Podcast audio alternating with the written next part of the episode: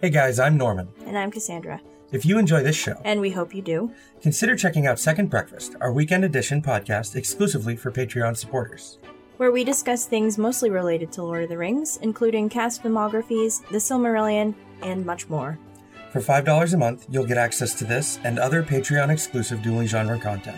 Head over to duelinggenre.com slash support to find out more, and thank you very much for listening.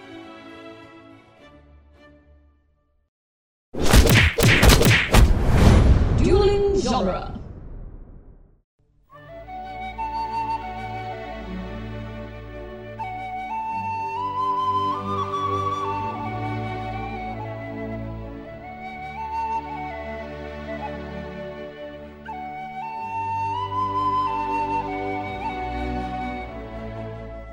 Hello, and welcome to Lord of the Rings Minute, the daily podcast where we analyze the movie The Fellowship of the Ring, one snarky remark at a time. I'm Norman Mitchell, I'm Cassandra Fredrickson. and today we're going to be talking about minute 179, which starts with Frodo continuing to gather his things and get out of the boat onto shore, Mm-hmm. and ends with Legolas talking to Aragorn and saying, A shadow and a threat. Dot, dot, dot. And we'll get the rest of that tomorrow. Right before he says, The eastern shore is not what worries me. Yeah. Uh, one of the producers, uh, Mark Gordesky, likes to say that Legolas's whole role in this movie is uh, giving people cautious warnings that no one listens to. Relatable. Like that that's his role in this movie He's is the Cassandra of this movie. to just not be listened to. Yeah. Exactly. Just I don't like this. Shut up, Legolas. No, exactly. Like, tch, whatever. yeah. He he is the Cassandra of this movie, like Yeah. the the Trojan prophetess. Yeah, the, the unbelieved oracle. yeah, Yeah. Also relatable. So, uh, so yesterday we were talking about the Argonath, and I forgot to mention and How could you wanted to- forget? that the music they use is a unique version of the prologue theme that is uh, was originally supposed to be like the full on Gondor theme, Mm. and they decided to use it for the prologue and use it here, and this is like a drummed up bigger version for the Argonath. Yeah. Uh, and that Which confirms. that this is Elendil and Isildur. Yeah, Yeah. that's really cool. and the music here uh as they get to Amon Hen was originally supposed to be uh for Frodo's journey with the ring Mm. and then they used it uh here instead like you know where you originally planned the music sometimes just kind of changes Yeah. so the the theme for Amon Hen was originally going to be like a Frodo theme and they wound up using it here there's also pieces of two other sets are built into this river landing there's some of uh Weathertop's set was reused for this Oh, for like the stones that you see Yeah. briefly. uh, and some of what they were able to uh, use that they hadn't put out yet for the set that was washed away in the flood Oh, they used here. huh. That's cool. So the lost set, Yeah. Oh. as they call it, Lost set. the uh, the Sangobert Landing Interesting. uh, was the When name of that the- location. When the they When- were gonna land and then they were gonna be like besieged by orcs or something. Yeah, and then take um, yeah. off, which is like loosely based on a thing in the book where they have to uh, ford the ford the river or not ford. What is it called? Um, portage when they had to portage their boats. What, like carry them over their head? Oh, Mhm. okay. When the, the the water was too shallow. Too rapidy. Oh. They had to portage around in the book. Portage. Yes, when you carry your boat overland, it's portaging. Okay. It's portage. Okay. Took me a second to remember what that word was. If you say so. it's not a common word. No. It sounds silly. It does a bit. It sounds like you're saying porridge very poorly. Portage. Yeah. that's like you know i don't it, it's a kind of an archaic word i guess Yeah. Well, I it's a don't. portage across I I don't know. I I don't know anyone who regularly uses boats to travel downriver. right So. exactly so like in the book they they portage around some rapids and in the movie what peter wanted to do was have them go on land start to get their boats up And S- then be start to hit- walk and then hit be- by- yeah and then be attacked by orcs and then have to risk the rapids and do like this whole Oh. action shot where they're being shot at by orcs from the shore and like navigating some rough rapids. And they planned out the whole thing. They planned where they were going to do it. They built a set and then floods destroyed it. And they're like, well, we're done. We're not going to do that again. So some of that set that hadn't been put out yet and constructed on location, Oh. Yeah. they just used some of that set for some of the rocks and ruins around Head. Well, that's good. They were able to So- get some of their money back. right? Um, right at the beginning of this minute, uh, and the last shot of last minute, and the beginning of this minute is uh, Frodo and Boromir's reactions to landing are Mhm. juxtaposed, and they're both very uneasy. Yeah. And the goal with those shots was to give us the impression that both characters are feeling the push of the ring and know that something bad is about to happen here. Yeah. I can see that. Plus, you get Legolas saying, like, something bad is going to happen. yes. Ding, ding, ding, ding, ding. it's just you know ringing a bell here we go guys i don't like this I. I've got a bad feeling about this. yeah just never if you are in a movie never say that something bad will happen Or you're in Star Wars. right i've got a bad feeling about this i was right about my bad feeling about this I wouldn't want to be right about my bad feelings about anything right because that just Right. makes me more on edge. Uh, and my uh the thing about this minute that always sticks in my mind when i see this part of the movie is that gimli describes what sam and frodo are going to do for two towers Yeah. he describes their journey Yeah. which i think is an interesting little story beat Sharp rocks, festering swamplands. It's just, you know an, an endless maze of, of jagged rocks and after that it gets even better Welcome to scenic Mordor. Yeah.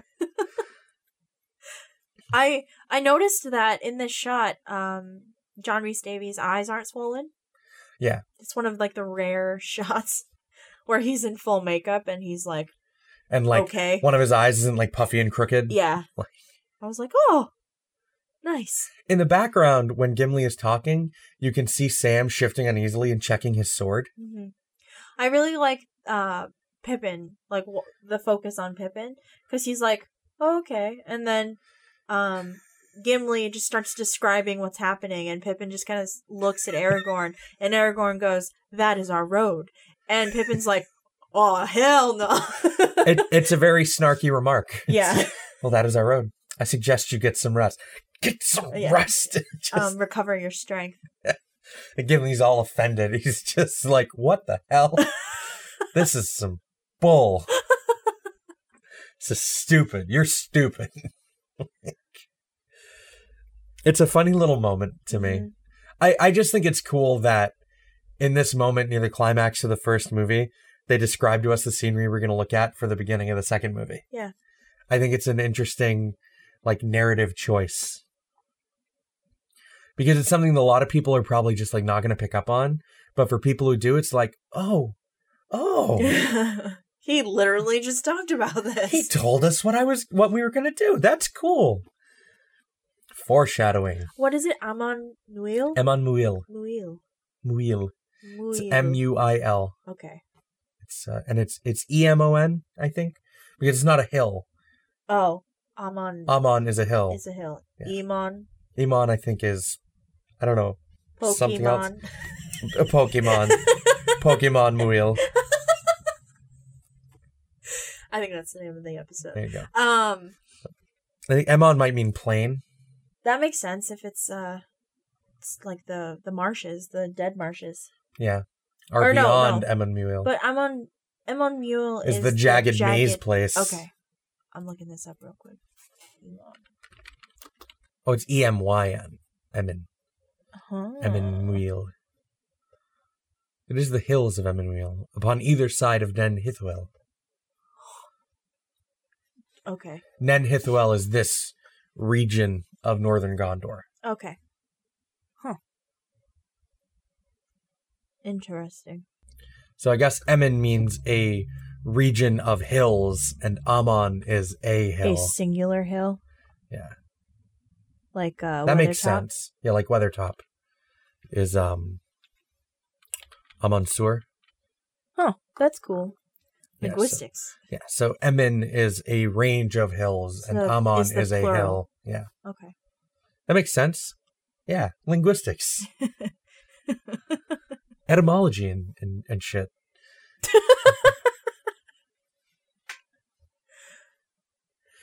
I, I I really do. I just think it's cool that like Gimli describes to us Sam and Frodo's journey. hmm It's two towers light. It is two towers light.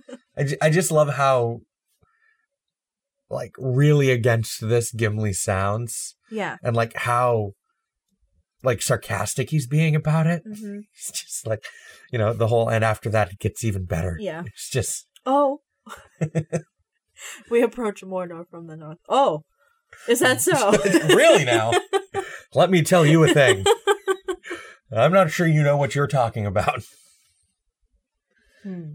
And Aragorn's just like, well, that's what we're doing. Suck it up, Buttercup. That's right. Tough luck, sport. Get back in the game. I think that it's interesting that Legolas uses the phrase a shadow and a threat Yeah. because isn't that basically like I know that elves aren't immune to the the the presence of the ring because clearly Galadriel, but or, and Elrond too. Mm. So do you think that Legolas is psychic or do you think that Legolas um is also starting to feel the effects He may be. of the I, ring? it's possible. His elven senses might be picking up on the, the Yeah. Frodo Boromir tension. Yeah.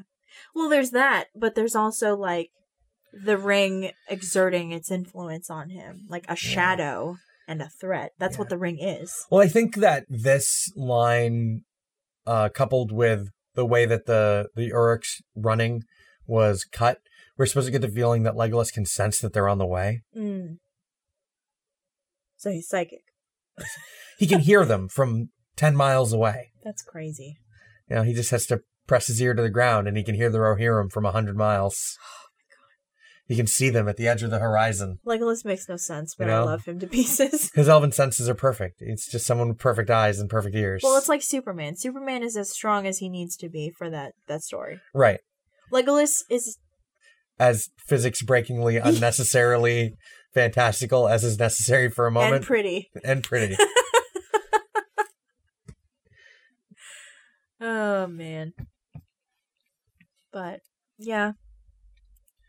No. I'm just I'm like it's ramping up to the the climax of the movie, so I'm like, Getting excited. yeah. I'm like, can we just okay, let's just talk about that now.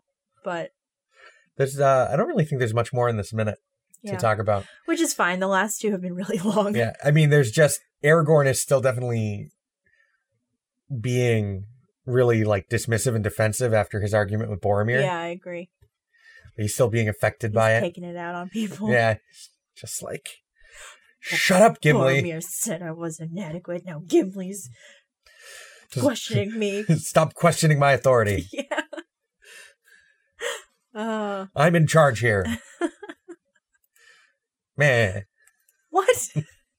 Me? What? Like like lemon grab? like from Adventure Time? a thousand years dungeon Oh man. Unex- just Aragorn shouting yeah, unacceptable. unacceptable. That's the only thing. uh, Lemon Grab is the only thing I actually find funny that I've seen in Adventure Time. I think we should watch all of Adventure Time, and you will change your mind. But that is neither here nor there. Just, uh, just because I know people like Lemon Grab, which is unfortunate. Yeah. Yeah. So we're from the website duelinggenre.com. You can find us on Facebook with our listener group Fellowship of the Mic, and also on iTunes for Lord of the Rings Minute. And you should leave us a five star review if you can. It really helps us out and helps grow the show uh, so that we can keep bringing you all of this wonderful content. Mm-hmm. As always, a special thanks to our Patreon associate producers, Leaper182 and Ed Foster. Hope everyone has a great day, and we'll see you all tomorrow. Bye. Bye.